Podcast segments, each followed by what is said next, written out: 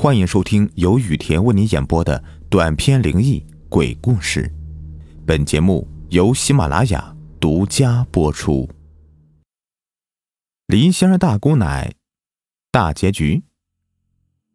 五年过去了，哎，贺鹏刚睡醒就发现鱼的腥臭味刺鼻，和以前一样，刚睁开眼睛就吐了一床。按理说，这样的气味已经持续了几年了。他应该习惯了，可还是一样，每天起床鱼腥味就会刺激的他呕吐一阵。贺鹏疯了似的冲到供桌面前，把散发着腥臭味的鱼给倒掉。那气味太刺鼻了，竟随风飘出去好远。哎，你这不是糟践东西吗？啊，有那儿鱼你自己吃不好吗？他本家老叔指着他的鼻子骂道。贺鹏总说。你懂啥呀？要是把黎仙大姑奶给供好了，我这不是要啥有啥呀？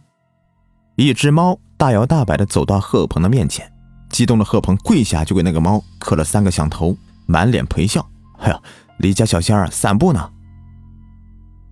疯了疯了，彻底疯了！每天疯疯癫癫的，挺好的日子让你过得心碎。老树恨铁不成钢的叨咕着，越走越远。不会是供奉的仙牌出什么问题了吧？难道只有于峰家的灵，自己家的不好使了？想到这里，贺鹏便动了歪心思。为了壮胆他中午喝了好多酒，趁着刘云巧出门下地，强行破门冲进了于峰家，抱起牌位就走。当时只有于峰在家看书，于峰扯住贺鹏衣服就喊：“你干什么？干嘛抢我家牌位？你放下！”于峰拉着贺鹏，说什么也不撒手。贺鹏转身踹了于峰一脚：“你个小崽子！李仙儿是我请回来的，让你们供奉那么长时间，够意思了啊！现在你家成了村里的首富了，也该让我发点财了。”于峰家这五年有李仙儿大姑奶保着，过得不错，不但翻盖了房子，还买了拖拉机、三轮车等农耕用具。他们孤儿寡母的，竟然成了村里的首富了。贺峰前面跑，于峰后面追着大喊：“你还给我！抢东西了！抢东西了！”一阵哭闹把陈婆引了过来。老太太快八十了，有乡亲们帮衬着，地里竟然一点没少打粮食，在村里说话还有一定的分量，有头有脸的人物也都敬他三分。于峰发现了陈婆，冲着陈婆就喊：“陈奶奶，他抢我们家离仙牌位！”一句话引出不少不用下地的老头老太太，他们平时喝水、聊天、打纸牌，最多也就给村里下地的人做做饭。贺鹏呐，你还不把东西放下？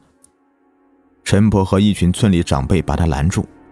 看于峰身上被贺鹏弄得青一块紫一块的，这些老人呢都挺心疼于峰的。贺鹏见是村里的长辈，也不敢造次，乖乖的站在原地。李仙儿是我请回咱们村子的，凭什么他们家一直供奉？现在他家挣钱也差不多了，也该换换人了。你对李仙儿都干了什么？还用我说吗？啊，人家孩子心善，有这缘分，有你啥事啊？陈婆看着于峰直哭，气得牙根疼，一把把十二岁的于峰搂在怀里，安慰道：“好孩子，不哭啊。”有奶奶在，他不敢欺负你。我不给，李仙儿是我们家的，我从山上带来的。我今天摔了他，既然我好不了，你们谁也别想好。贺鹏突然来了脾气，把牌位举过头顶，准备往地上摔。村里的老人想要制止，已经来不及了。陈婆双手合十，大声念着：“罪过呀，罪过！”贺鹏啊的一声叫出来。拿着牌位的手突然松开，于峰下意识的伸手去接牌位，不偏不倚的正好掉进了于峰的怀里。贺鹏又玩命似的抓挠自己，所有的人都看着他把衣服挠得心碎，指甲陷进肉里，抓出触目惊心的伤口。陈伯虽然恨贺鹏，可都在一个村住着，也不忍心看贺鹏遭这样的罪，把牌位端端正正的摆在地上，嘴里念念有词。李家大姑奶呀，求求您老放他一马吧，他不懂事儿，别和他一般见识了。可无论怎么念也无济于事。不到半个小时，贺鹏身上就没有一块好肉，弄得是皮开肉绽，鲜血淋漓，跪在地上砰砰磕头。世人只知道狐黄白柳灰，哪知道黎仙儿有神威呢？李家大姑奶，我是真心的想供奉您呐！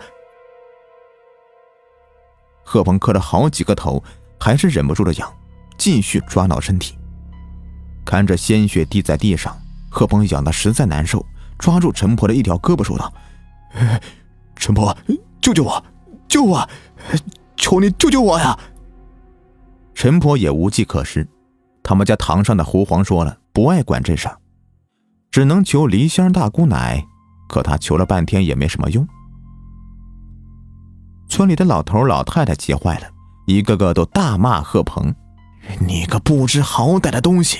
人家梨香饶你一次又一次，你还没完没了了，让你不长记性！”李家老仙儿呢？我们知道您老有道行，您就放过他吧，他以后不敢了。村里的老人和陈婆一起求，无论谁这么求情也没用，李家大姑奶就是不给面子。陈婆急得脑门都见汗了，擦了一把，眼角余光看见于峰，他正抱着牌位躲在墙角，给孩子吓得连哭都不敢哭了。陈婆也顾不上别的。走过去，一把把于峰扯过来，告诉于峰：“跪下。”于峰也听话，乖乖跪下。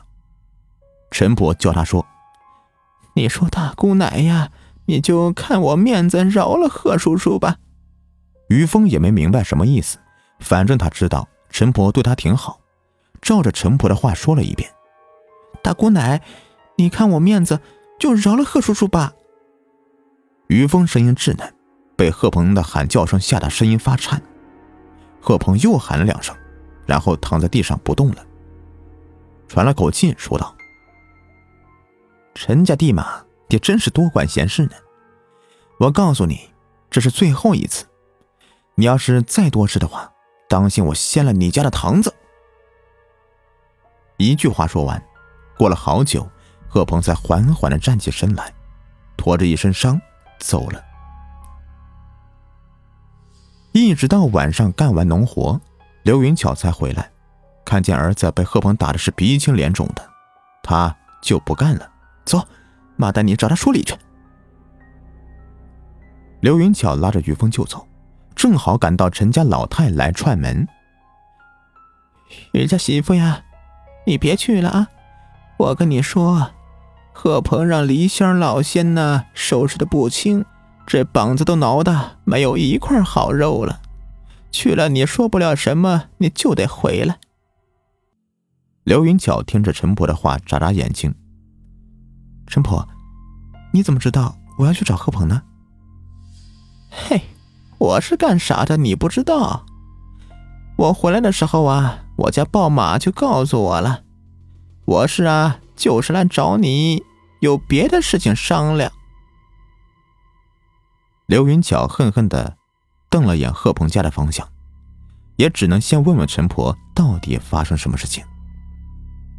两个女人往炕上一坐，于峰去院子里面抱柴火。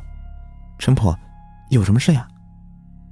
嘿，其实我觉得贺鹏今天办的事儿虽然可恨，但是话说的也没有错呀。你说你家黎仙儿要是道行有道行的。要能耐有能耐，保着你们孤儿寡母的，五年就成了村里的首富了。光保你一家，也的确是令人眼红啊。刘云巧听了直皱眉，没明白陈婆什么意思。您有话就直说吧。陈婆点点头，组织下语言说道：“嗯，你看能不能在村井口那个建个小庙？”把梨仙大姑奶呀供那儿去，初一十五的，谁愿意上供就上供，愿意烧香就烧香，让他保佑咱们村更多的人平平安安。你看行吗？嘿，陈婆呀，我以为什么事呢？这有啥不行的？只要大姑奶同意，村里人没有意见，建小庙的钱呢，我们家出，全仰仗您老操办，能保着村里更多人家呢，我们也愿意。陈家老太太心算是放肚子里了，继续说道：“我这把老骨头啊，也没个几年了。我走以后，我那一堂的仙家也要回山修行，以后这村里的大事小事呀。”可就靠咱们家的梨香大姑奶喽！嘿，您老可别这么说呀，您老长寿着呢。刘云巧听陈婆说不吉利的话，赶紧说两句好话。谁说的呀？我的寿数我知道，要不是托了大姑奶的福，长了两年阳寿，说不定啊会更少哦。余家媳妇，你也别看了啊。去把牌位和贡品摆上，上根香，问问梨香大姑奶到底同意不同意啊？陈婆的话让刘云巧懵了。真让我问倒行，可这同不同意，咱咋知道啊？真笨！你把该摆的都摆上，你就问吧啊！等会儿于峰回来就告诉你了。啊？刘云巧还是没有明白怎么回事，只能照着陈婆的话去做，摆好牌位贡品，点好香，就问了：“大姑奶呀，您看您总保着我们家真的挺好的，您能不能也保着我们村呢？陈婆的话，您到底同不同意啊？”话音刚落，于峰就抱着柴火进门，推门就说：“妈，刚才耳朵边上有个人说话。”他说：“你说的是他同意。”刘云巧惊得眼珠差点没有掉出来，没想到于峰还真就告诉他了。既然大姑奶同意了，呃，那你也早点把事儿给办了啊。陈婆偷偷的看了眼牌位，故意的压低声音说：“李仙儿也有点小脾气，答应了不办，他也找你麻烦呢。”行，知道了。刘云巧本就不喜欢这些神神鬼鬼的，因为看见当年贺鹏被黎仙收拾的很惨，出于害怕就不敢不答应。现在说送走，也正合他心思。天刚亮，刘云巧就找了泥瓦匠，在老井旁边盖了个小庙。好多村民对此都非常感激。毕竟梨仙大姑奶的传说在村子里都传开了。小庙落成当天，梨仙大姑奶就被供了进去，不少村民就过来烧香许愿。事后啊，有的也应验了。来年秋天，供奉过梨仙大姑奶的，他们家的农作物绝对没有老鼠的祸害。一时间，吉星村有供奉梨仙的说法传遍了十里八村。最后干脆被老百姓直接称为离村。可贺鹏家除外，看见黎家大姑奶的牌位被供在小庙，他也过去祭拜，可还是和以前一样，烧香香蛇，供鱼鱼搜。